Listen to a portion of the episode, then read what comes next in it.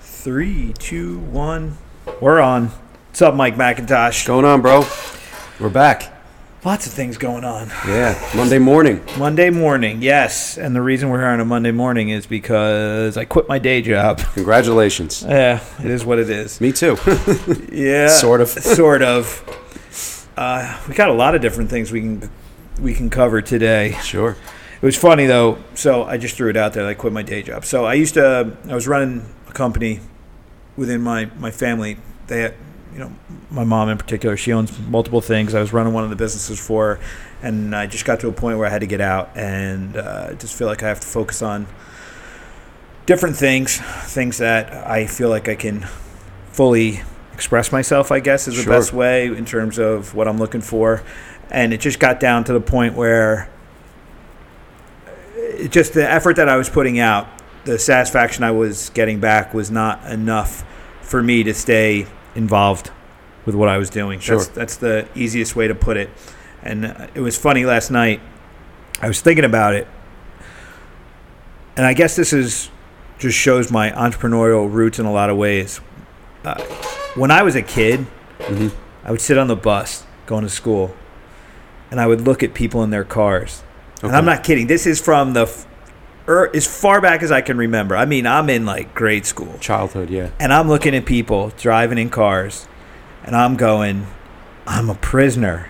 I'm on this bus. I'm going to this place where I'm gonna have to do, you know, what they What they tell what me they to tell do. me to do all Yeah. day long, and I'm stuck on this schedule that I didn't create. And then I'm looking at these people, and th- them driving in their car to wherever it was they were going. In my mind, represented a freedom of choice. So, like at the earliest age for me, the most important thing for me was having the ability to make my own choices. So you were born an entrepreneur, pretty much.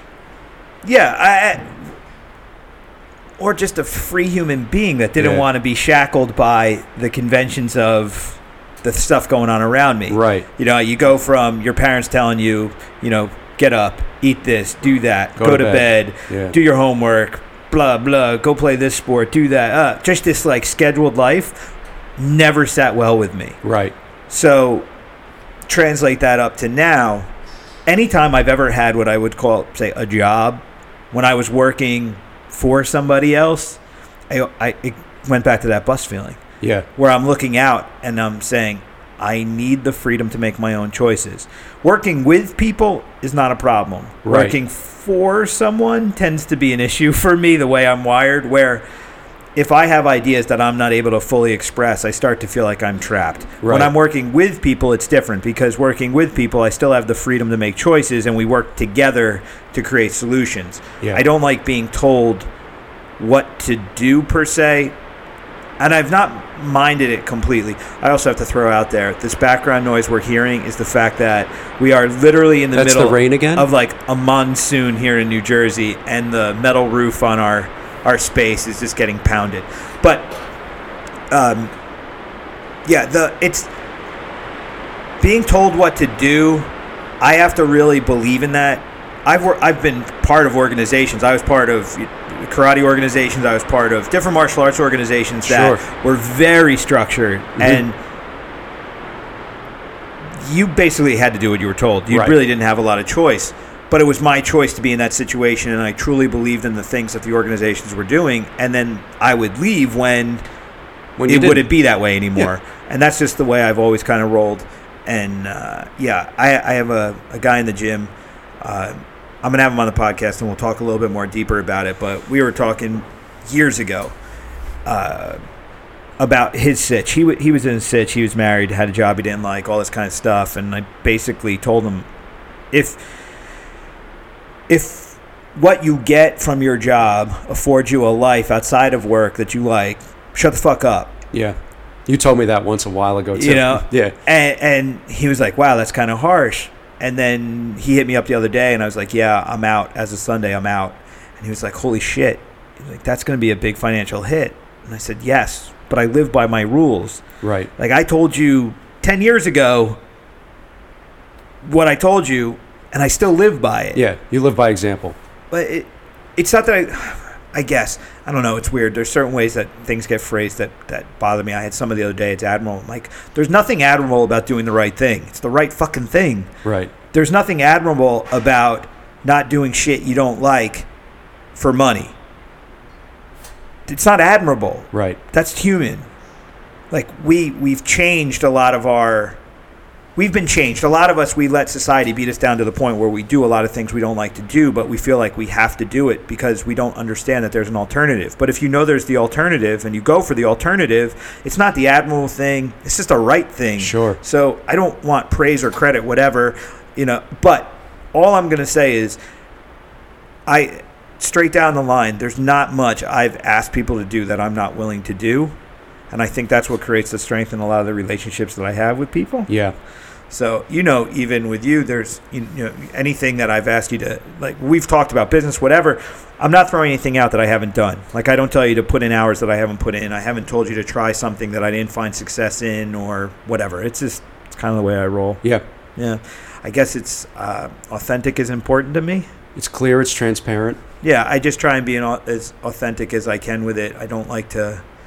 I don't like to. Uh, I don't. I, I- I just don't want to be. Un, I don't want someone to look back and be like, you know, uh, well, he wanted me to do it, but he wasn't willing. No, I gotta. It's got to be battle tested for me to be talking about it. Absolutely.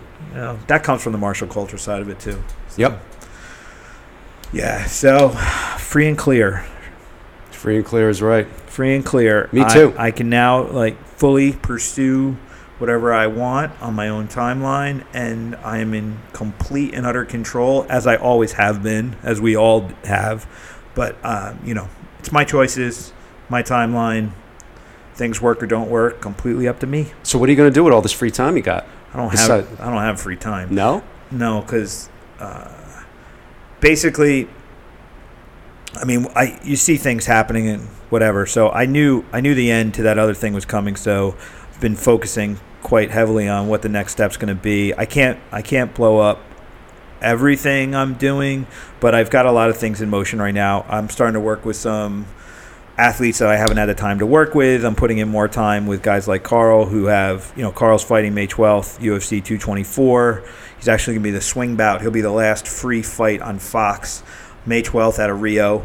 I've got my. Are you se- going to Brazil? yeah, so I have to go to Brazil. Wow. So I'm leaving for Brazil two weeks before my second son is supposed to be arriving. So I'm shitting my pants that my wife's Wow. actually. There's a there's Hopefully- fucking chance that my wife's gonna have this fucking kid while I'm away, and Oh, I'm gonna shit. freak out. M- I'll never live that down. But no, you won't. but at the same time, you know, you gotta do what you gotta do Yeah. sometimes. Whatever. I don't know. Not everybody understands that, but my wife does, and that's all that matters. So I've got Carl's fight coming up. Uh, I've got a couple guys I'm working with. I'm starting to work tomorrow with this guy Sean Teed, who's he's fighting on the Contender Series, Dana White's Contender Series this summer. Oh, he's coming on that. And then I That was the same thing Carl was on, right? When that's the break? one that Carl gave him his break. Then I've got uh, another fighter we just picked up, Steven Regman. Steven is a very good fighter. Uh, we just picked him up. We're we're gonna see what we can do for him. You know, uh, he's working with Sucker Punch Management now, so they'll kind of get back to me. But he'll definitely be fighting this summer. And Phil Caracapa's defending the Rand Combat Belt in June. It's just gonna be a busy fucking summer with that side.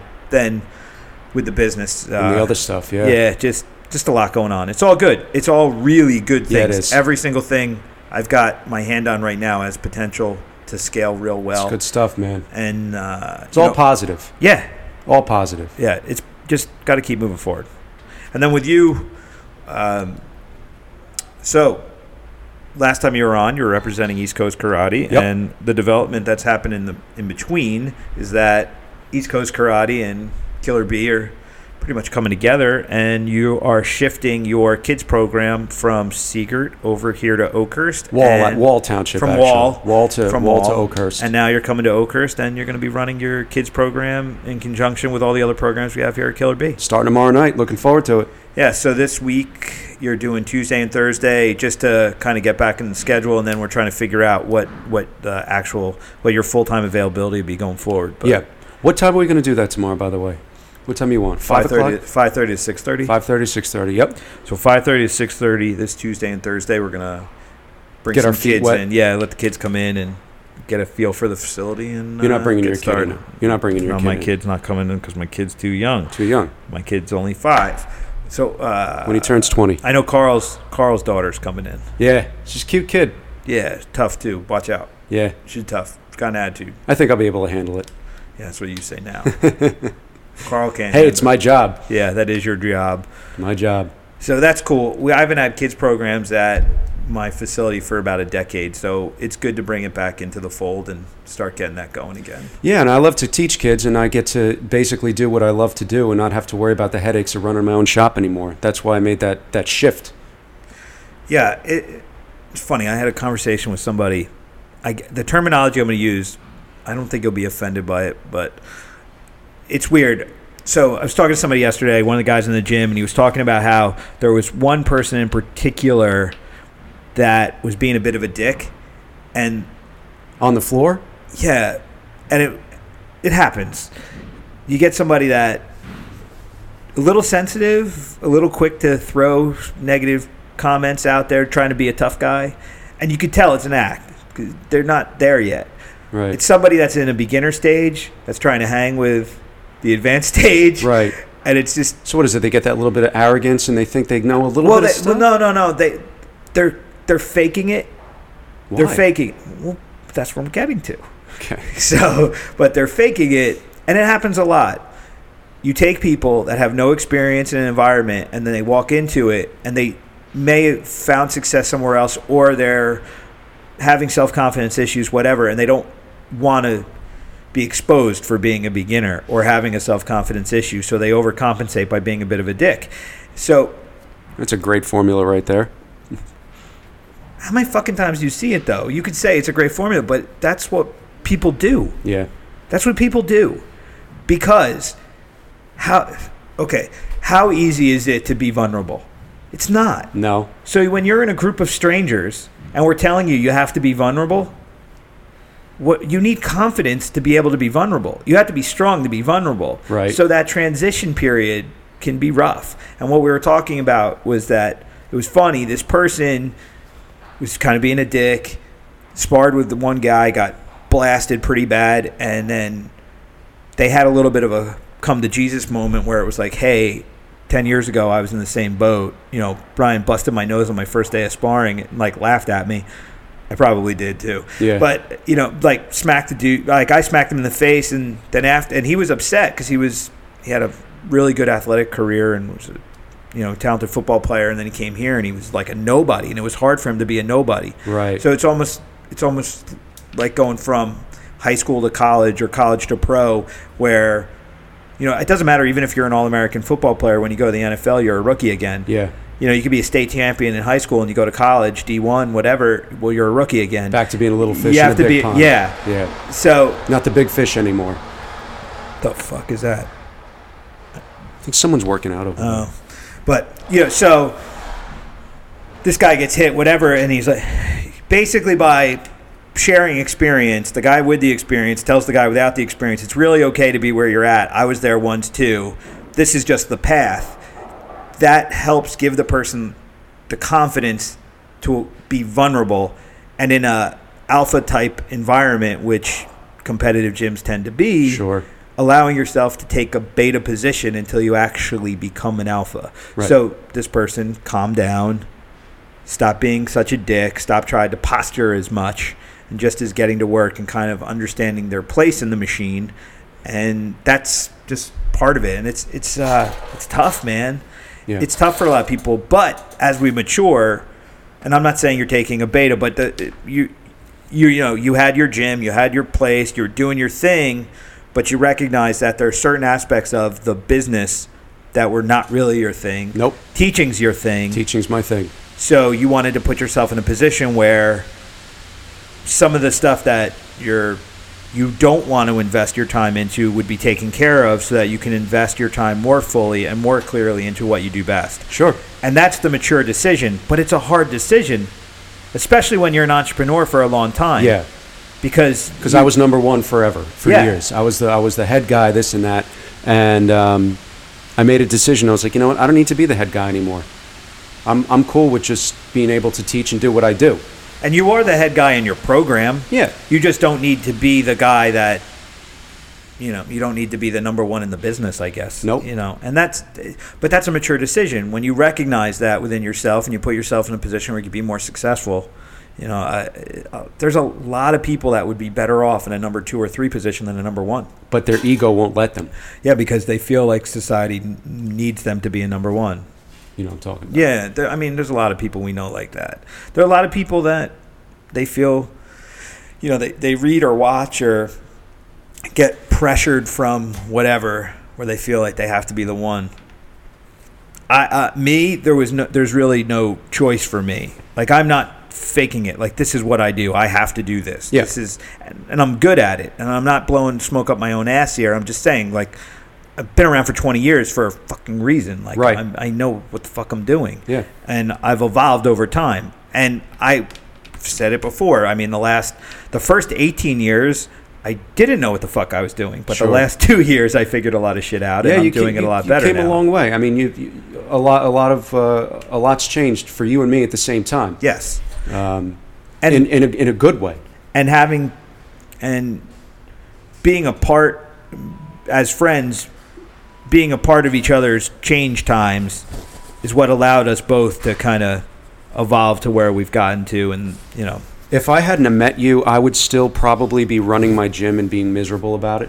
Actually, I, I, I credit you to closing my gym and, and it, but in a good way. yes, In a good way. yes, um, I realized who I was professionally and even just as a human being. And I realized that I needed to make certain moves to just be happier about it. If I would have met you, we, if, if it wasn't for these conversations that we've had over five years now, yeah, um, I would probably still be running my own gym but not happy about it. being a lot of I've had a lot of weird conversations over the last week, or I don't know, maybe I'm paying more attention to what's being said around me. But uh, somebody yesterday was talking to me about how um, somebody in, in a work in my former work situation, we had a we had somebody that was really just collecting a lot of bullshit and spinning it around, being very surface, not really looking at things, and being real negative with opinions about surface stuff. So basically, somebody would say something and then would spin it in a way that would create drama for them to play with. And it's just a It negative sounds thing exhausting. it's horribly exhausting to be around because when people are lacking depth in their thought and empathy in their thought, things can really get weird. Yeah. And someone was creating, constantly creating this weirdness. So it puts me in a position where I'm, I have a choice. I can either defend it or I can let it go. Mm-hmm. I'm letting it go because I don't want to waste my time defending. Because anybody who's going to listen to it, it's not even worth the effort of trying to explain. So Not at all, I just yeah. let I'm letting it go. But I could fight it if I wanted to, and it but it's it sucks to be in that position where you constantly have to fight that. Yeah. But the point I'm getting to is that there's so many people that you and I know in this business even that they focus on the surface stuff. They collect a lot of surface where we consciously made a choice to not waste our time talking about clutter, focus on the things that we felt were the most important aspects of what we're trying to do. And we've gone as deep as we can with it, and we continue to go deep on it, and we keep trying trying to strip away the layers to get down to the root of why we do what we do. So why do you do what you do? Why do I do what we do? What does that mean to how we're going to roll out programs? What does that mean in terms of how we're going to interact with people? What's the thing that we're going to be most happy doing and be able to profit off of? Like we've gone really deep on the Yeah. process, but it's because we let go of the clutter. Like we we've we laugh about people we know in stupid situations, Yep. but we don't sit around and get emotionally involved with it. No. And that's one of the big problems, especially in the martial arts industry, is that these people become very wrapped up in the drama of what other people are doing. And it's all about stuff that has zero impact on our Yeah. day it's to like day. high school. It's so stupid. It's stupid. It's just a big you fucking don't- waste of time. You don't have time for it. I don't have time for it because we're trying to do good things here. Yeah.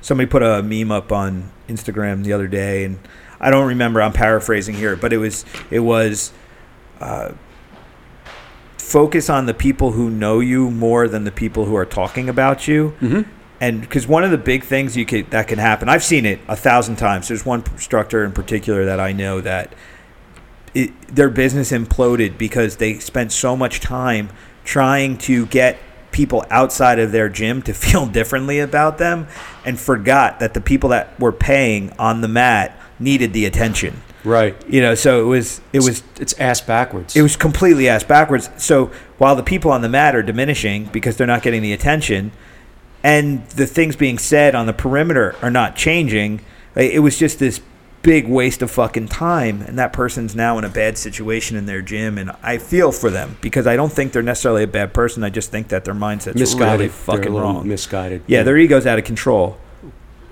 I'm not going to get into it right now. Don't Tell ask me me, af- who. no, I'll I'm- tell you I'm- after. I tell don't, me I'm not after. throwing the person under the bus because I actually feel bad for the person. All right. So I'm not going to get into that. But honestly, if you're out there and you think I'm talking about you, I probably am. Probably.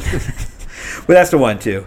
People get so fucking sensitive. Yeah. I throw out random shit. Like, literally, I throw out ideas. They are not attached to any person. And I get people are mad at me. You talking about me? I'm like, Really? No, but I guess I am if you're, if you, if, If if you're thinking that, then yeah, yeah. If you're, if you're taking it personal, I guess you, you are. what a waste of time. You know what I watched this weekend? I watched. Uh, I'm still trying to get through it. When you have a five year old and you're really busy, you don't get to watch things straight through. So I'm Yeah. watching it like five to eight minutes at a clip. What are you watching? Uh, the Zen of Gary Shandling on HBO. Okay. I never knew. I didn't know anything about him. I guess like I thought I knew of the Larry Sanders Show. I knew of the Gary Shandling Show. I knew of these things, but I never really got into him. I never followed him as Yeah. a comedian, whatever. But I watched this, and the shit we're talking about now, like his lifelong struggle. He really his so um, Judd Apatow, big Hollywood director guy, Right. former comedian, whatever. He got all of his journals. Gary died. Yeah. Last So- year was it? Did yeah. he pass away last year? Yeah. Yeah. But they were in the middle of doing this documentary. Gary gave him all of his journals because he journaled his entire life. Really? And so he gave the guy the journals, and they were filming the movie, and then Gary dies. And so they put this out, and the- he just went through all of his journals and was connecting all of his thoughts and whatever. But Gary's big thing was be your authentic self, Mm-hmm. live in the moment. Mm. And his biggest struggle was not allowing opinions and ideas outside of himself to really affect who he was. And How many his struggle- conversations have you and I had about Yeah. that? And so it Tons. was, so to just see somebody at that level of success and the raw journaling of dealing with that was really interesting. And his struggle as a comic is the same struggle as anything. Uh, and I, I, I've talked about this a lot. Is every single person I've had come on the on the podcast that is successful, when I ask them what's the number one thing, you know that that allows you to be successful, everyone has said relationships. Mm-hmm. Every single one of them has said relationships, no matter what the industry is, and a lot with Gary Shandling was that too. It was understanding himself and how he was interacting with the people around him was like everything. So it's you know this whole being self-aware, having really strong relationships, and understanding all that stuff. It was just it was just really cool because again, it just goes to another thing. This one's a comic who's saying everything that we fucking say. My like Tommy from uh, Trade Wind Tattoo said the same shit that Yeah. we say. There's parallels. Dr. Mike, Doesn't matter what industry it is. everybody, Yep. The race car driver. What was his name? yeah, Trent. Same Trent. shit. I've got Shane the Shane Bruno, my barber, coming in tomorrow. He's gonna say the same shit. I haven't even talked to him about what we're gonna talk about, but I guarantee you that he's gonna say the same shit. Yep. Because at the end of the day, we're all on the same fucking path. Yep. We're just fighting in different arenas for our success. Yeah. But the path is the, The fucking struggle is same. the same. It's just people. And it's it's all- it's the all- human race, man. It's all relationships, and it's also I'm, I'm sure that I, I haven't seen that. It's called The Zen of Gary Shanley. yeah. I'm gonna check, it out. that It's on HBO Go. I don't have HBO, but I have uh, Amazon Prime, so they have all their HBO shows Yeah, on. I'm you'll sure probably it's be able to on there. see it, yeah. Um, but yeah, it's all about relationships, and I'm sure he'd probably say the same thing. It's all about letting certain relationships go. I think that's as important too. Well, his greatest struggle was that he was uh, he had uh, I'm looking I don't know what fucking word I'm trying to find here. Uh, he got a little bit paranoid with relationships. He got a little possessive. He had a, his brother died when he was young, and that really affected his ability. So he was a guy that struggled with sharing relationships, and you could see there's this constant struggle with things for him. And he did walk away. I mean, he actually changed the entertainment industry. His manager was also like the producer and the production company, and he sued him for a ton of money because So his ma- his manager that started a show with him was also like they owned part of the show. Okay. But then he was pulling writers from the show, pulling actors from the show, and creating other projects with them. So Gary was creating all this talent, and then the guy was taking that talent and creating other projects, and So Gary he sued wasn't him. wasn't seeing any any pieces of that. And like eighty percent of the money that was coming out of the show was going to this one guy because the guy had so many roles. Right. So it changed the way people do business. So in Hollywood now, the manager stays the manager, the producer stays the producer. There was And no he one changed person. that. I had no idea. That's interesting. Yeah, I have when did to- that happen? In the nineties, eighties, nineties? Probably in the late '90s, Late early 90s? 2000, when his show was coming to an end, there was like this hundred million dollar lawsuit, some crazy shit. But yeah, it just it, it put a spotlight on how certain people were monopolizing the business and they Mm. were profiting greatly while the talent was profiting in a different way and whatever. It was just, but it was just an interesting argument, and even in that, the way Gary was journaling about it was that he was not it wasn't so much that he had a problem with the business he was happy that he stood up for himself it was one of those defining moments for him where he stood Yeah. up and said i'm not going to let somebody take advantage of me no matter what it is and that was pretty cool to see too because again it doesn't matter what level of stardom fame where you are in things you do have to stand up for yourself and you have to find the confidence to to do your own thing and I, I, I, I always like to see the struggles of other people because we all struggle and seeing other people overcome stuff you know helps us continue to be strong or not but i always like to see these kinds of stories i mean gary's story is kind of shitty because he died so young of a, of, a, of a heart attack and but i mean the life he lived was really his life and He was in a few of the Marvel movies, actually. yeah. I didn't get that far yet in it. I'm sure they'll address some of that stuff because he went from being a comedian to then doing a TV show to back to being a comedian to then doing another TV show and then he went into movies and cuz he felt movies were going to fit him best. And again, that it's kind of funny there. I'm just realizing that the transition aspect there is he realized that the pressure of running a, a TV show was something that he had to get away from, and he felt that working for a director in a movie was going to better suit his stage of life. So instead of being the chief cook and bottle washer on his own show, he felt that he could relieve himself of the pressures of that and just be more himself as a personality in a different medium. That's exactly the same situation I'm in right that's, now. what, that's what I'm saying. Like the, Same thing. crossover there is pretty interesting. I, di- I didn't put that together until we just started talking. So yeah, but I, I guess the more self-aware you become, and the more strength you develop in that pro, I, or hey, I had another talk the other day. Some some guy was talking about how he You've was had a talk- lot of conversations. I this talk week. a lot of people, man. It's crazy. Like just there's well, I just have so many people around me right now that are all struggling to do shit, you know. And uh, I'm part of that process, which is cool. It's why I like what I do. Uh, but one of the guys has started going out with this girl, and she gave him um, a. She lost her husband and a while ago, and she wrote something about it, and she said, you know, read this. He read it, and she said that gives me. I hope that gives you some insight to who I am. And the light bulb for him was like, fuck, I don't know if I can do something like that because I'm not sure I know who I am. Mm. How old is he? It's like late 40s. Really? I mean, fuck, man. Most of the people I know don't know who the fuck they are. Yeah, I guess I know so. most of the people I know don't. I, if I asked you right now, who are you? I mean, eh, you could define it to a degree, but it's a pretty, it's a pretty heavy thing to actually say, definitively define who you are right. quickly. And most people start off with surface shit. Like, no, but who the fuck are you? Like, this chick gave him like some really deep, heavy shit because she lost her husband and it really made her look at herself. And she was dealing with like great loss and went super deep and had to come out the other side and whatever. And he was like, fuck, I don't know if I can, if I, if I know myself that way. But the but his point on that was is that he connects a lot of the shit that he does here with training gives him the ability. He feels like maybe two years ago before he started training, if faced with that, he wouldn't have recognized a the reality of he couldn't maybe didn't know the answer and would maybe run away from it where now he's like okay i'm actually strong enough to admit that i Don't probably know don't know who I am, but I'm also strong enough to now take on the challenge of go figuring that out, That's great.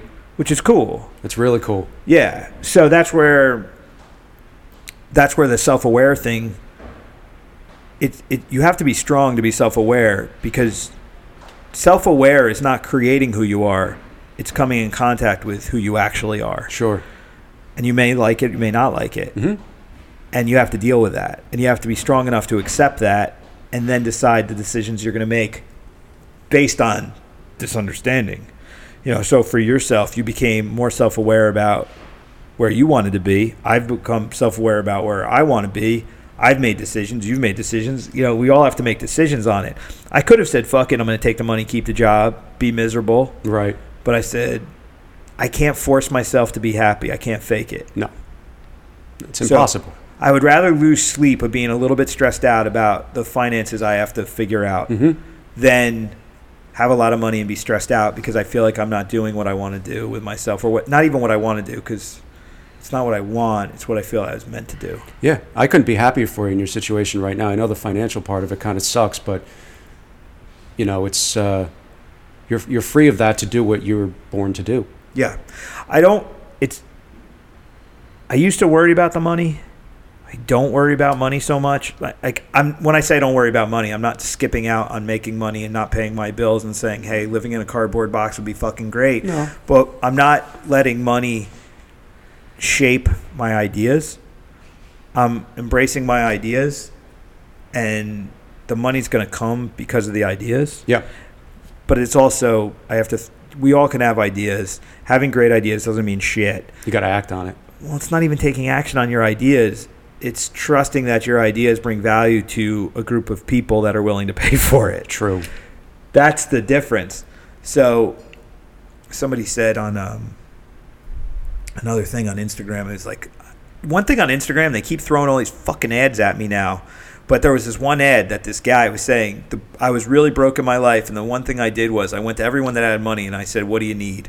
And he said, One guy needed something, and I got it for him, and then I made more money than I ever made before. And I laughed. Mm. I said, You know, that really is what business is. You go find what people want, and you give it to them Yep.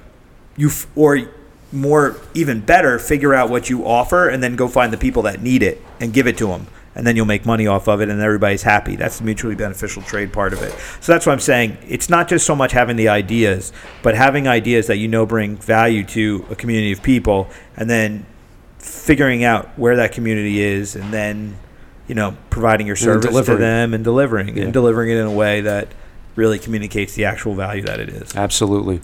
you know so that's that's i mean that's business and that's i mean for you we talk about that all the time like the biggest struggle was finding that balance to say okay who are you as an instructor what is it that you provide what's the community that you have to target all that kind of stuff like that was that was that was the big struggle we've been talking about for 2 years Yeah.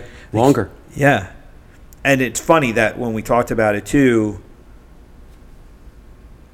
the the lack of depth in which you were handed what your your system too was something that we had to address. Yep. Because in a lot of ways, you were given a surface based Mi- understanding of what you were doing. A mile wide and an inch deep. Yeah, and a lot of it, and it's not to fault where you come from. Like I'm not faulting anywhere you come from, but it's the attitude of people that came up in the 70s and 80s in martial culture. It was a lot of just do what I tell you to do, don't fucking question. Yes.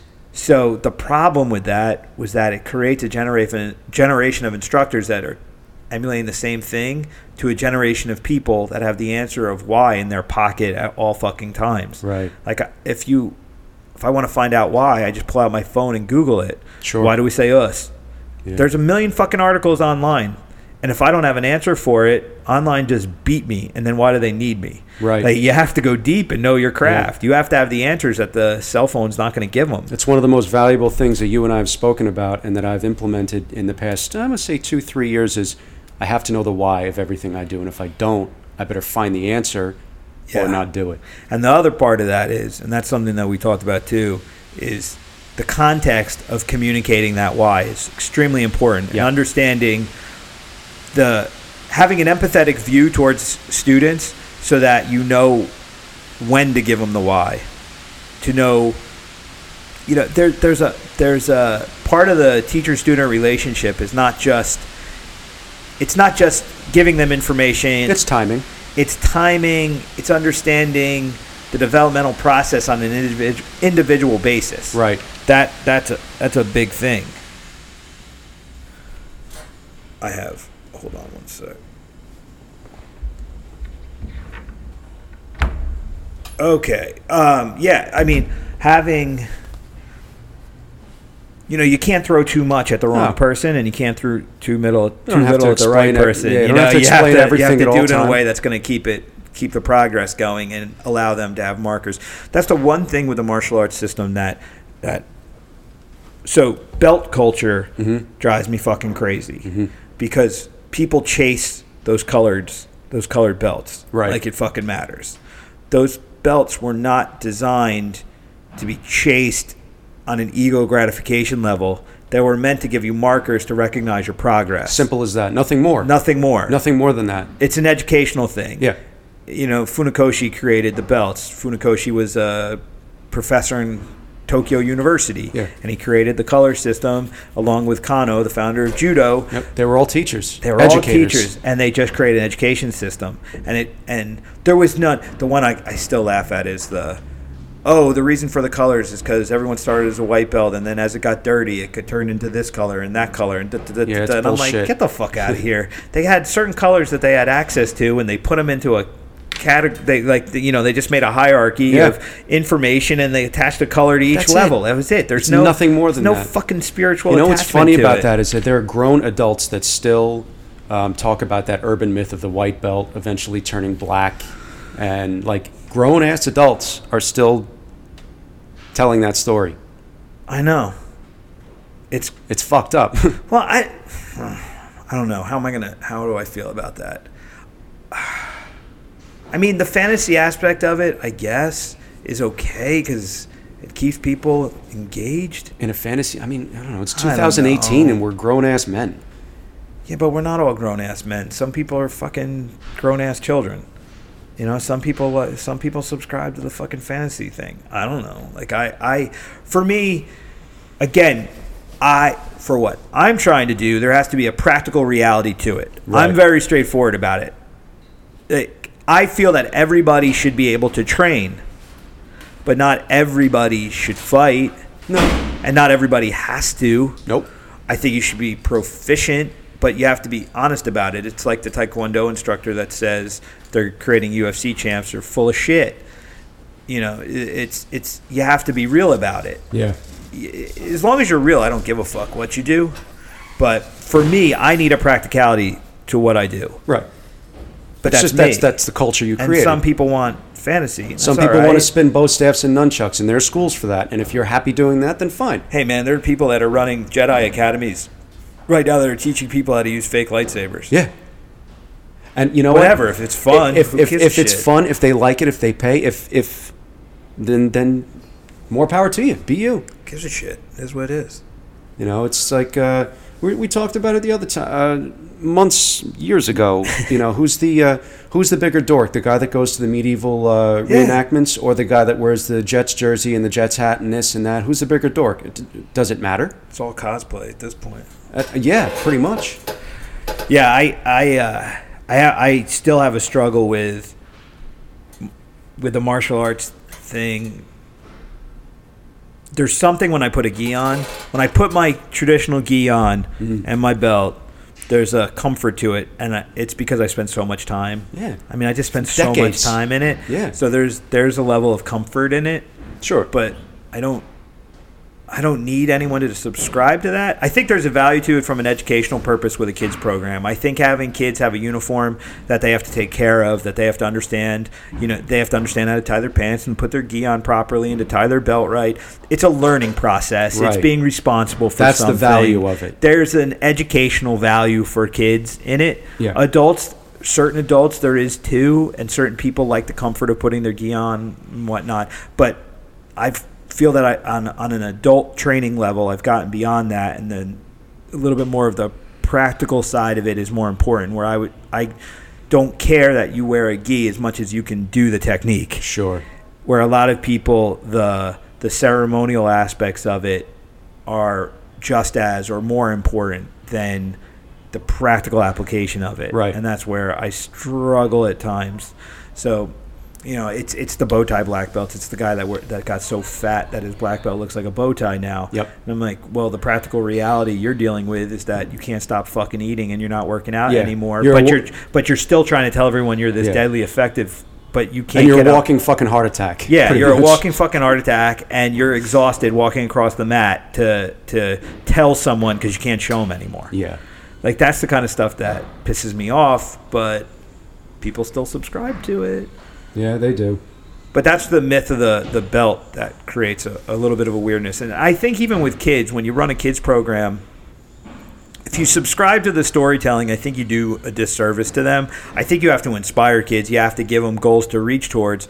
But every time you reach a goal, it's not an end. I, I've found so many times when kids would get a black belt, they would quit because they feel like they'd been there, done that. Right. And that comes from that storytelling, mythical idea of belts. But it's our job as instructors to kind of keep them going with it, Yeah. you know, to explain to them and show them that it's it's a goal that you reached, but it's not the end of the journey. So, from an educational perspective, so Funakoshi coming from a professor, professor aspect of it, you got to look at it as, as a doctor. When a doctor gets a degree, he's not done being a doctor, he starts being a doctor. Mm-hmm. Uh-huh. Sure. So, It's a good way of putting it, yeah. but in Japanese culture with training, most kids that graduate high school are a first degree black belt. Right. And by the time they graduate college, they are second, third, fourth degree black Right. belt. And they're going, and so- Bachelor's, master's yes. degree, PhD. So, but they're continuing that. So you have the foundation to be able to train for the rest of your life.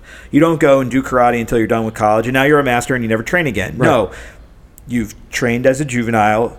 When you get your black belt, now the real training begins because now you're using it in life and you're applying your craft, My just wife- like a doctor. My wife is a veterinarian. You know, she went to school for years and years and years, and then she finally graduated. Then she started practicing, yeah, and then she kept going and going and going, and she still go, she she s- still does continuing education to this day.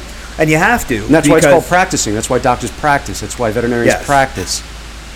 that was something with functional medicine. I, I was I was listening to some somebody talk about functional medicine, and and uh, one of the things with that was that one of the hardest challenges that they face in medicine is that when new ideas, like when new science is discovered, Mm-hmm. it's very difficult to implement because the education system is so entrenched and there's so much money put into the education of people.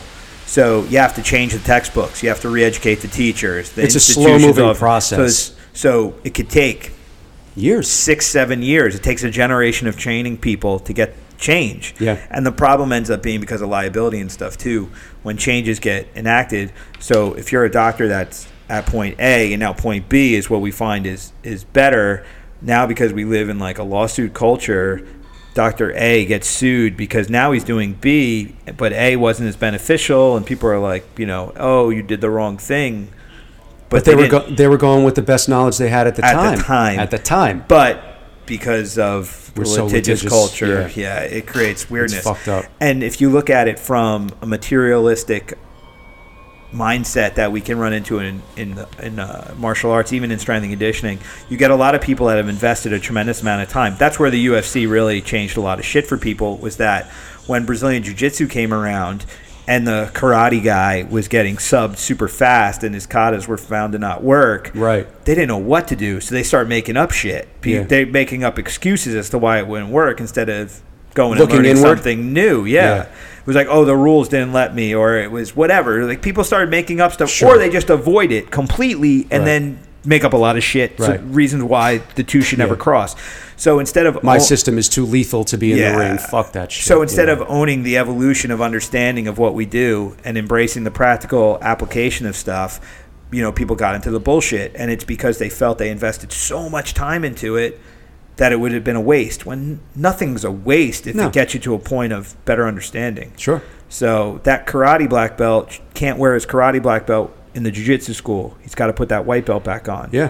And that's again that that ownership of an idea, that arrogance, whatever. I mean, I'll readily admit going taking off my black belt and putting on a white belt was fucking hard cuz Was I it? worked so many years to get that black belt. Yeah. In karate, I mean, I worked so long for that and I know you so did. hard and I was so battle tested for it to have to be a white belt It was tough. See, that never was a problem for me. I mean, I've gone to jujitsu classes. I'd, I'd never had any problem putting on a white belt. I was just so used to standing in front of the class. Yeah. To have to be on, to like have to be sitting on the mat Yeah. was was not easy.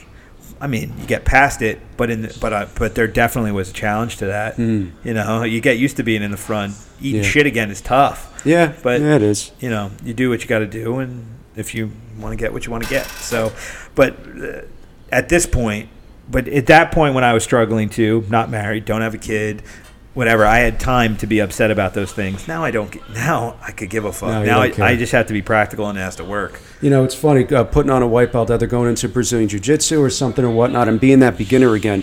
One of the things that I like about doing that is that I get to see, I get to be in the perspective of a lot of my students as beginners. I get to be in their shoes again, so it helps me understand. Like, my wife and I took dancing classes a couple of years ago. We were going like two, three times a week.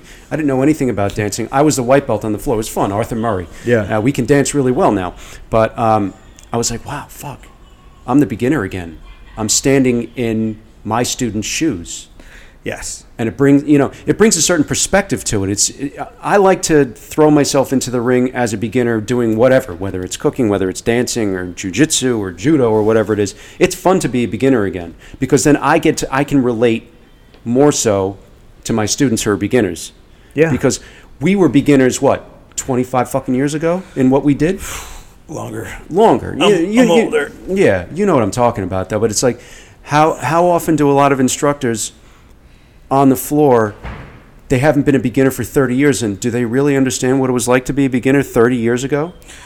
No, I'm so competitive. It's Yeah. really hard for me not to be good at something. I know you are. I I'm know. crazy fucking competitive. Yeah. Like my kid and I fight over f- fucking video games. I mean, it's hilarious. Do I- you, do you let him win, or do you just kick his ass? no, no, no. I actually, I actually can met. s- I can no, s- no. But you, it's not even that. It's not that I kick my kid's ass. I have to win the game. Yeah. I don't give a fuck what it is. I have to win the game. It's a problem. So my wife yelled at me one day, and I was like, "I gotta calm the fuck down." Like we're literally we're playing like Lego Star Wars, like Mario and I, Kart or and I'm something. like, yelling at my son. I'm going, "Yo, you didn't collect the fucking enough coins. We didn't win all the coins that we needed to win in this level. We've like we only did it like thirty percent. Yeah. We got to get hundred percent." And he was like, "He was like, but it's not fun." And I'm like, "I don't care about fun. I got to win." And now I chill. I don't care. That's what your wife was like. You got to chill the fuck out a little bit. Well, no, the big one was I literally spent like two months on this Marvel superhero two thing with him, getting all these characters and getting all these points and building this thing up. And the other day, he turned the game on, and instead of loading that level, he deleted it. no. And that was like the true test of where I was at. I didn't give a fuck. Yeah. I actually was like, okay, I'm getting better because I, I like I'm not mad at him. We That's just have fine. to do it again. It's all good. But I learned. But my son is teaching me to enjoy doing things with him. I don't give a fuck about the outcome of these meaningless tasks. Yeah. It was it's And that was, a, just lo- that having was a. fun. In that's the a long time process coming doing for it. you. It's but a it long- takes time. But I mean, It's all right. I'm super competitive. I can't help it. I hate to fucking lose. I actually hate losing more than I like winning. That's Yeah. just the truth of it. And that's why it's hard. Like being a beginner is tough because I want to fucking win. Like you show me something new, I want to crush you with it. Right. I don't want to just do it. I just I want to crush everything with Yeah. it. I have that desire in me. Yeah. I have to fight that because I can become a monster in that process, and that's why I have to chill myself out. But See, I'm the opposite. I'm not competitive at all. I don't give a fuck. I never was. I'm so bad, so bad. Yeah. I burn. I fucking burn when I lose. It's the Yeah. worst. I hate it. But and if I feel like I got fucked, Even worse. oh my god, it's Yeah. so bad. Yeah, I Because know. I because I think rules are there for a reason, and if somebody fucking gets away with breaking the rules, oh. I get that. That's the kind of shit that really drives me nuts. I'm a lot better in controlling it now. Like it drives me nuts, but I don't, it doesn't drive me nuts in a way that, that gets in the way of progress anymore. Before it used to fuck up my day. Now Yeah. it just is what it is. I could I could see that about you. Carl's sitting over there. I tell you a million times when you see me fucking crazy. Yeah. What's up, Carl? Yeah, so competitive is good. You have to, I mean, shit. My, I'm in the business of competition, and it's good. It's my drive, keeps me going. Uh, it's probably why I'm so angry, but you know, I like to win, Yeah, I know you do. and I like to, and and teaching for me is winning. When they get it, I win. that's that that's a win right I'm there. really I- I can- I can- competitive I can about get that. yeah. I'm competitive about everything. Yeah. Mm-hmm. Like I have to. If I set a goal, I, I mean, it's me versus me. It's always me versus me. Even when I was fighting, it was always me versus me. I never fought anyone else. I just fought myself. I always fought whatever was going on. Like I was fighting, somebody else was trying to get in the way of what I was trying to achieve, and so I was fighting myself to achieve it. That's It's a just- good way of that's putting just- it. I mean- I mean, that's that- just that- my nature. That's your nature, but isn't it always you versus you? Yes, but with- not everybody looks at it that way. Some people want to kill the person across from them because I want to kill the person across from them. I wanted to kill the person across from me because I needed to prove to myself that I could. Right. It wasn't that I needed to kill that person. I needed to kill the weakness. They were in standing in myself. your way. It was they. They were the opportunity for me to not be weak, Right. and that was more important to me. Mm-hmm. Like I didn't need the world to realize that they were weak. I needed the world to know that I was strong. Yeah. That was the battle. Mm.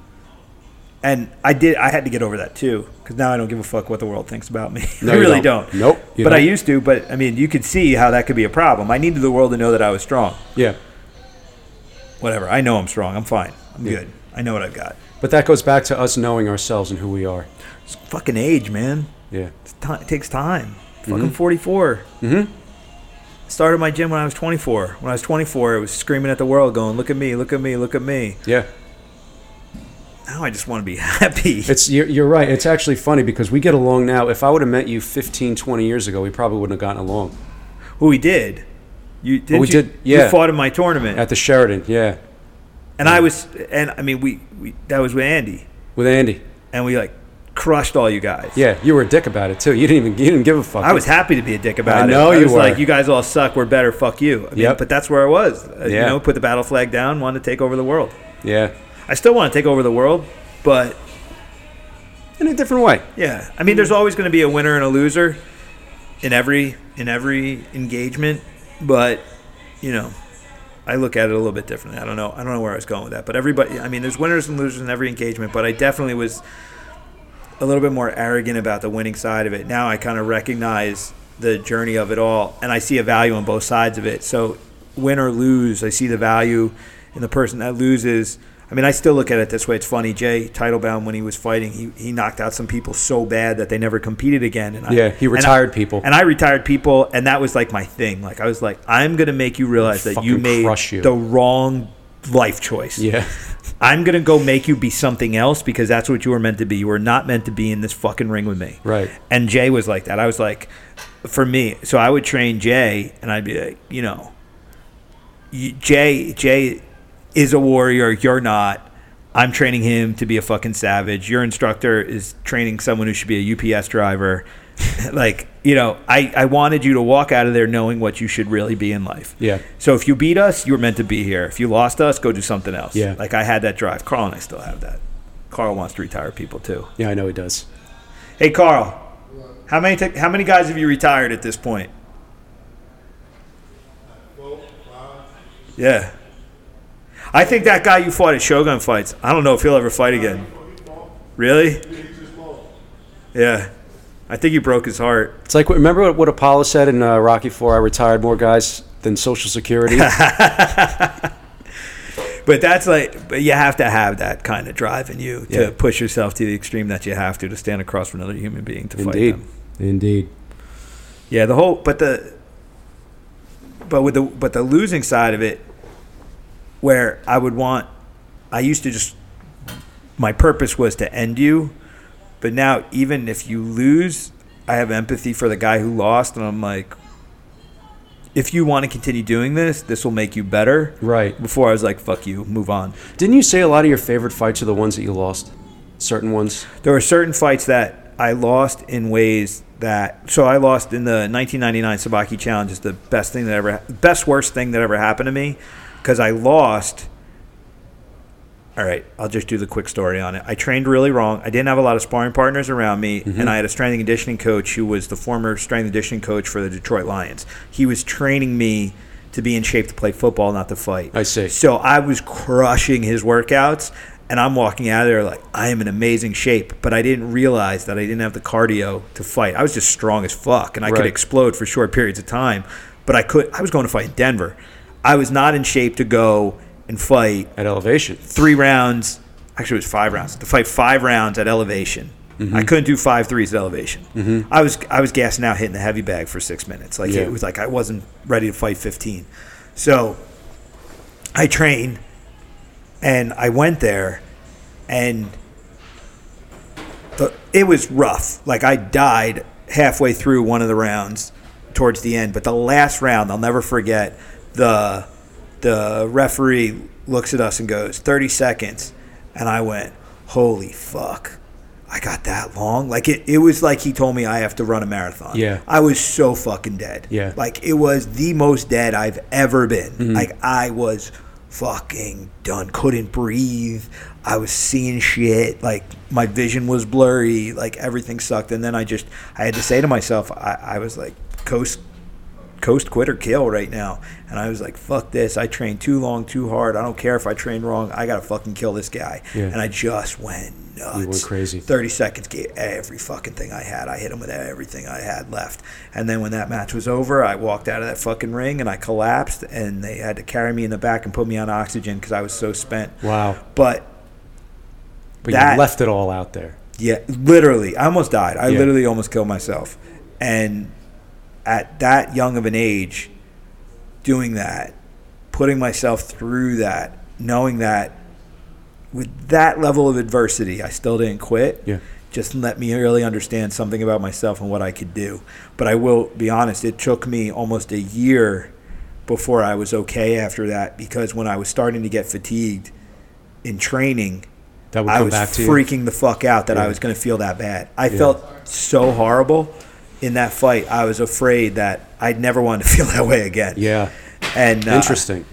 Yeah, and then the the fucking crazy part about it is is that at 40 when I did my retirement fight, I Oh, was at pretty Friday, Friday night fights against that guy Mike or Mike Yeah. Stevens was Yeah. his name? I was pretty much at the same level of fatigue again. Yeah. But I was happy to be there. I know you were. Because I- I no, watched no, that but fight. but I was happy to be there because it threw me back to that young guy I was that fought in Denver. Yeah. I was like, okay, 20 years later, I'm s- I'm okay. Yeah. Like, I'm home again. Like Yeah. it was the craziest thing. So it was like understanding myself through pushing that hard like it was like the blossoming of understanding and then ultimately just ending my career in the same place like starting and stopping in the same place really was just it was just one of those weird moments for me but yeah i mean i've lost fights where they were so fucking grueling and hard that just being able to get through them there were things that i knew like anytime i guess i felt doubt that i pushed past the doubt and kept going That's a win. those are the wins It's a loss, but it's still a win. those were those moments where i'm like fuck i can do this Yeah. it's like long distance running. When you set a goal and you say, okay, I'm going to run 10 miles, and you hit six and you want to stop, but you don't. And when you're done, you're like, fuck, I actually did that. Yeah. It's pushing, it's just pushing. That's why, again, like, fighting is different because you have to have a winner and you have to have a loser. Most other things you do, there's not, like, running is not winning and losing, it's just accomplishing. You either do it or you don't do it Right. but you're not winning or losing that race. Mm-hmm. I mean, that's you versus you, and you walk away. But you versus another human being, it's Different a story. Whole, that's a whole other thing. Different story. Yeah. That's why I see the value in competition. I think everybody that does martial arts should put themselves in a position where they really do have to go against another human being that has bad intentions to really understand what it is they do. If you're in a contact style of training, Sure. let's say. Um, it, it, it, it, it's. I don't think everyone has to compete, everyone has to fight, but you should test yourself. That's why I think rank testing was so important. I think rank testing shouldn't be the ceremonial rank shit drives me nuts. Where like they go out, they do they throw some kicks and punches in the air, do a little bit of strength and conditioning, and then they get a belt for you know paying the fee and showing up. I think that you should actually have to do something that if you don't do it right, you don't pass Yeah. because And that's that's that doesn't happen. that's the education process too. I mean, you're taking a test. Yeah. It shouldn't be a ceremony; it should be a test with a Yeah. ceremony after. Yeah. Thank you. Good to see you, man. How's your vacation? It was fantastic. I can tell. You Cute. Look, you look. You look revived. I got a little little, a little sun. Got my pasty white Like skin. shit. I look like shit. I You know. look like shit. Mike looks good. I look like shit. But Mike just went to You look Cuba. like you've been working out. That's what you look. That's how bad you. Look. Wow. Wow. I just had to let you know. You look Thank like you. shit. All Thank you. day. I really appreciate You you. woke up early this morning. I haven't slept, man. Yeah, it looks like it. You you know my wife was 34 weeks pregnant, it right? sounds like a personal problem. It's not a It is. problem. It's a challenge. It's a challenge. Um, I've been there. It's a problem. Yeah. You made me laugh the other day when you said Carl had more kids coming. I, when, when I when I asked you if, if he had more kids coming with his girlfriend or if more kids coming to the class. No, no, no. Just coming to class. That's good. That's good. I'm looking forward to it. Like I said, we'll get our feet wet this week, have some fun, and uh, like I said on on Saturday, I'll uh, I'll know more of my, uh, Yo, my I got, schedule. So you just went on vacation though. right? Yeah. So you went to Cuba. We went to South Beach, Miami, and then Cuba for How- three days. All right. First off, you ha- it's, you've been to Cuba more than once. No, it's the first time. Oh shit! I thought you went last year too. No. No. Okay. We went somewhere else. Where did you ever get the idea to go to Cuba? I think my wife came up with the idea. She can go to Cuba as a Canadian citizen. Like you know how like college students go to Cancun Yeah. in America, their for spring break. Their spring break in Canada was always Cuba Wow. because there was no embargo. Okay. And she said, you know, we were talking about you know vacations and where do we go, and she said, you know, now that the embargo has been lifted partially with the U.S. and Cuba, let's go to Cuba while it's still while they still have the old classic cars before it becomes too modernized. Well, let me ask you about Cuba though. When you go, are you do you have access to the whole country, or do you go to like a particular part of the country that tourists are allowed to go? Yes and no. What you got to do is, as Americans, we have to do what's called a person-to-person um, excursion, which means like I couldn't literally, I couldn't legally dine in a government-owned restaurant. It had to be privately, privately Okay. owned. So, with the idea, and it's the U.S.'s idea. It's the idea is we're supposed to support the local economy, the local. Gotcha. Not the Um, local food. government. Not ex- yes, not the government. I don't know. It's it's kind of fucked up. Is that um, the embargo's been lifted, sort of, but right now, like if a, if a merchant ship goes to trade with Cuba, if they dock in Cuba, they're not legally allowed to dock anywhere in the United States for six months. So it's not completely lifted yet. I mean, they got crazy. Like they have like 250 percent import taxes. Yeah. it's fucking it's fucked up. I So what we did was we did we had three excursions. We did a um, which you saw the picture of. We did a um, a tour of Havana in a classic car, owned by a privately owned company. Um, we did a farm to table where we basically went to a privately owned Cuban farm, and they toured us on the farm. They threw us a party afterwards, cooked lunch. It was fantastic. that There was like sounds so cool. it was really cool. So I'll actually send you pictures. And then the third one we went to, um, you've seen The Godfather too, right? You remember when Yes. they were when they were in Cuba? Yes. At the Hotel Nacional, we went to that hotel Wow. and saw a cabaret show there, which was cool as hell. Um, but it, again, it's all. She could have hopped off the boat because we docked in Havana. My wife, as a Canadian, could have hopped off the boat and gone anywhere she wanted. There's no restrictions. I was the restriction as an American. I had to kind of jump through certain hoops, but you know, we still got to see a lot of the country, a lot of Havana. It was beautiful. Where'd you stay?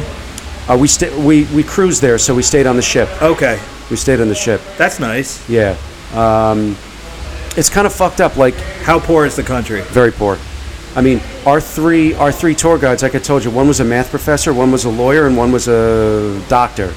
You know how much doctors make in Cuba per month? Take a guess. Well, they're like school teachers' salary. Wh- what they have to do is actually you have to go to school for something and you have to it's almost like um, like in israel where you have to serve in the military for two years Yeah. if you go to school to become a doctor or a lawyer you have to basically work as an intern for three years making next to nothing and then it's the law no matter what it is whether you're a, a professor a lawyer teacher whatever you have to work for three years for next to nothing and then you can practice doing what you're doing but an average doctor makes like $30 a month Wow. a month a doctor that's why all, you know what all these guys all these people guys and gals they're getting into tourism Yeah, because you guys are tipping them. yeah i mean you think about it i mean a doctor makes 30 bucks a month Yeah, you could make that in a tip on a tour if you one get the tip right for one person we had a Yeah. busload full of people going Yeah. places there you know it's it's insane um, was it pretty no the, basically the whole all the houses and dwellings kind of look like a demilitarized zone Yeah. there was some nice architecture, but the place is pretty fucking run down. I mean, it sucks because they're dealing with a very corrupt government and they were caught geopolitically between two superpowers for years and years and years. Like, Yeah, but they made their decision. of course they made the And decision. now- it's the it's the citizens that I feel for because they're good people and they're not making these decisions. Like Well, but but again, that's that's the hardest part of this geopolitical stuff is that you have so Venezuela's got a lot of good people in it too. Sure. But the people at the top are making decisions that are fucking their people. Yeah. So you have these people at the top that are fucking the average person in their country, but what are we going to do? If we reward the people, you're actually rewarding the shitty government. So you're stuck in this catch 22 where Yeah. you, you care about the people, but the only way to actually care about the people is to change the government. True. It has to be from the top down. And, Yes. and, and, and, and it sucks because it's, I mean, it's a small island. It's, you know, it's 11 million people. It's a country the size, the population of Manhattan. It's not a big country. No. And one of the things, I mean, it's technically a Caribbean island, and I didn't realize this until we got down there. I was expecting it to have more of a Caribbean feel. It's basically like if someone took Brazil and made it's more South American Latin Yes. than it is Caribbean. Yeah. It's kind of like Brazil is an island. The thing, yeah, Cuba's a tough one because it it's just history is so fucked up, It is fucked up. and they got caught in the middle, but not really. Castro did his thing, and you know the people backed the horse. That Yeah, there was ended up Batista, fucking 'em. Batista before him, and then Yeah. Castro, and then his brother. Now, now they're having elections coming up. It's not gonna be Yeah, a it's fucking not an election, but then at the same time, it's really tough because if we forgive them, if it's like just say the the government, like Trump Mm-hmm. says, hey, let's lift everything. It's free for all. There's a lot of Cubans in America that went through some horrific shit. Yeah. That are really upset that these people don't get what they feel they're they've got coming to them. Yeah. There's a lot of people that feel the the Cuban government really deserves everything negative that could come its way because of you know what The happened to choices them. they made. Yeah. They made they, they did make their own. They made, they made their. It's it's like anything else. It's never simple. It's always complicated. But there's no reparations. That's the problem. There's no like when people want reparations, it's just something that's like ah, it's so difficult to find that balance where the people of today have to be responsible for the people before them. it's like what we were talking about before the podcast. Yeah. You know, Yeah, It's- absolutely, absolutely. It's it's just so, it's it's finding that balance. Like how how do you move forward in a respectful way? I mean, somebody's gonna eat shit at some point. Yep. If you want to make real progress, somebody's gonna have to take it to the teeth. yeah, always. I mean, any any any im- immigrant group coming in, the Irish, the Italians back in the day. Yeah. I mean, everybody started from the bottom, and everybody when they when they first came to this country were treated like pretty much they were second class, third class citizens. They treated them like shit. It doesn't matter who. Just something like Cuba, I don't feel that. I personally don't feel that with the current government that it has, Mm-hmm. that it should and we should lift everything and let it be a free for all because those people won't go away. They'll just take that money and entrench themselves more. They'll create Exactly. an environment where the corporations will come in and the tourists will come in and they're going to benefit. The people will benefit too from the economy being able to change. A somewhat but they're not trickle down. going to. It'll trickle down, but it's not going to be to the benefit that the guys that fucked them for all these years are going to continue fucking them. You got to get rid of the guys that are fucking. You got to get the rid of the people. Castros. Yeah. You got to get rid of the socialist government. Yeah. You got to get rid of them. But again, look at Russia. You know, communism goes away, but all the people that were in power during communism just took over as oligarchs. So it's just, it's tough, man. It's really tough. How do you, how do you get these people out? I don't have an answer for that. I, I don't, know. either. I don't think, I don't think there, There is an are answer? any real answers to that. I mean, you can't just go in and take them out. I mean, you can. when you have centuries of behavior in a particular way and people used to things being the way they are. I mean, in Russia, if you look at the way that the population even backs Putin, we could talk all we want about Putin, but he really does have an overwhelming support of his people. Yes, he does. Because the Russian people have been trained a very long time to behave a particular way and they like strong leaders.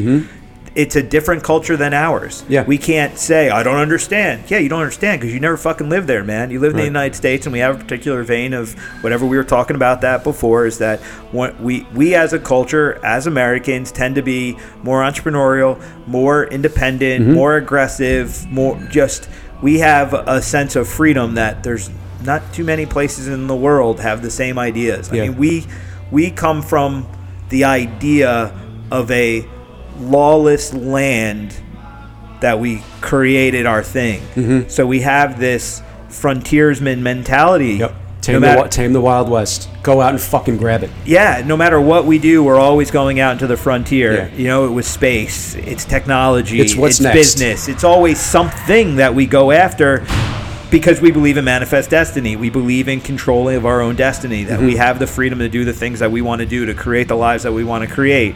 You know, And that's a mentality that a lot of other countries don't understand. A lot of other cultures don't understand. No, because it's centuries of do what we tell you to do. Yeah. And it's funny, manifest destiny in a lot of ways comes out is continues to come out of a culture that we're saying that's what you should do Right. because we're still controlled. It goes back to my feeling of being on the bus. I mean, we Yeah. are trapped until you're 18 years old. You're trapped in the education system. Yep. Doing what you're told to do. You get up, you go to school, you do your thing, you go home. If you don't do this, you're not going to get a higher education. If you don't do that, you're not going to be able to get a job, whatever. There's all these weird structures that we've created. Yeah. I think a lot of these structures are going to get blown up over time now because I think that the availability of information is just going to change the way in which we have to educate. I think the automation of a lot of the things that we do in life changes the amount of time we have to do things. Sure. We're going to spend time differently. We're going to think about things differently. I said this the other day to somebody. I said, uh, you know, one thing that so there's all these Russian fighters that are coming out of the fucking hills that are fighting in the UFC and they're rising rather quickly and people Right. are like how are they doing it? I'm like, well, when they're thirsty, they have to go they have to go to the river Mm-hmm. to get their water. When they're hungry, they have to go kill something. Yeah. Like these are people that are are, are are coming up that way. This is not. It's a just completely different mentality. We don't have to hunt and fish Yeah. and do all this they have stuff. to literally fight for everything. so for us, our focus though, because we don't have to, we don't have to go to the river. We don't have to hunt. We don't have to do that stuff. We have more time and more opportunity to go deeper on other things. Mm-hmm. So if we choose to go deeper on other things, we could advance and and you know continue to expanding on frontiers. Sure. Or we could be lazy and just fill the free time with clutter and bullshit and distract ourselves. That's our It's the choice. choice. That's really the choice Yeah. you know, we're not going to go back to the Stone Ages. No. we're gonna, we're just going to either get fat and lazy, or we're going to continue going for new frontiers. That's why a lot of the things I see going on, especially the agendas that get pushed. You know, we ta- we were talking a little bit about this before, but you got a lot of people that want to take away the ideas of freedom that we were founded upon because they feel like we're good now. Yeah. You're good. You don't you don't need that protection. you No, don't you- need your gun to defend against a tyrannical government. We don't have one.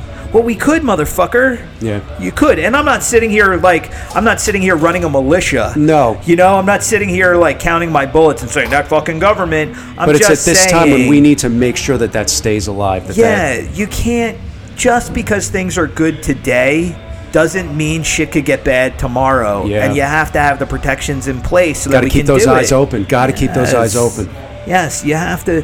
You have to be in that position that we started. That the, the reason why we have the longest standing constitution is because we we really believed in it. We gave ourselves the ability to to defend it, to have discussion about it. I mean, we were saying, you know, Canada doesn't even have free speech. Mm-hmm. That's Canada. People are like, oh, Canada, it's just like America with an accent. No, it's not. It's different. It's different. It's more of a socialist country than, than the United States is. Doesn't Yeah. have the same freedoms that we have. Yeah. So you know, it just that's why I think it, to kind of pull it all back around, the importance of what we do as instructors is just putting people in a position where they're they're strong enough to be self-aware enough to make decisions for themselves Yeah. and not get stuck in the herd, allowing the social megaphone to be speaking for them or the herd to be pulling them in the directions that it wants them to go, and then trying to fake happiness. Well, I'm where everyone told me to be, so I should be happy. So I'll just fucking smile, even though I'm really not comfortable right now. Yeah. Like- and I think that's one of the most important things that you touched on. It's learning, teaching people how to think for themselves, not just do this, do this, do this, do this. Well, have the strength to recognize that. Yeah. Because you can speak for yourself, but there's a strength that is required to be able to really stand up for that. yeah. Because a lot of people say shit and then people question. They go, "Yeah, you're right. I'll shut up now." Right. But if you really believe, you believe. Yeah. You know, that's like uh, y- there's so many things that are like you have to be willing to die for something, and yeah, I mean, uh, what's the there's the quote? It's um, the, if you if you don't stand for If you if you yeah stand for everything, you don't stand for nothing. I know the quote you're talking about. What is it? well, oh, it's the friend one. It's uh, if you're a friend to everyone, you're really a friend to no one. yeah, yeah, that's a version of it. Yeah. So that that's what I think Aristotle or Socrates said. Yeah. So that's that that's again that goes back to ancient Greek culture. The idea the idea of the herd mentality has always been here. The, Yeah. the struggle to to maintain our individuality while the entire world is trying to tell us to be what it wants It's us the human condition. It's been Yeah. around since forever. And and there every there is not a single instance in science to show uh, that struggle is not the best way. Every single thing we do is breaking down and rebuilding. Everything, F- fr- on a cellular level. Yeah. I mean, just everything. Struggle makes us better. Yeah. So that's why if you know we're all trying to, the herd will pull you into that idea of being safe, but you're not safe. You're weak. I mean, even globally, I mean, extinction level events, the world breaks down and it rebuilds itself again. We've had how many? Yeah. Um, I think maybe like a half a dozen or a dozen where meteors hit the, the world. That's when the dinosaurs died, but it's, it wasn't even just 65 million years ago. It was like every couple of million years, it's like everything gets cleared the fuck out and then rebuild. and it rebuilds again. yes. It's like us. It's It's just adversity is what makes us. Adversity is what makes us evolve. I mean, think about it. I mean, we were talking about my fights that I lost that I'm most proud of. What was I celebrating? I was celebrating my ability to deal with adversity, and that's what gave me the confidence to grow as a human being. where do you think you and I would be right now if we were comfortable our entire lives? We wouldn't be here. No. We'd be fat, drunk, whatever. I don't know. I wouldn't have my wife. I wouldn't have my kids. I wouldn't have my business. I wouldn't have the friends I have. I wouldn't have anything that I have. I'd have something else. Yeah. And I would probably, and I don't know if I would be self aware enough to even question what I had at that time. You wouldn't know. Yeah, it's like being in the Matrix, Yeah. pretty That's much. why, but again, why was The Matrix such a popular movie?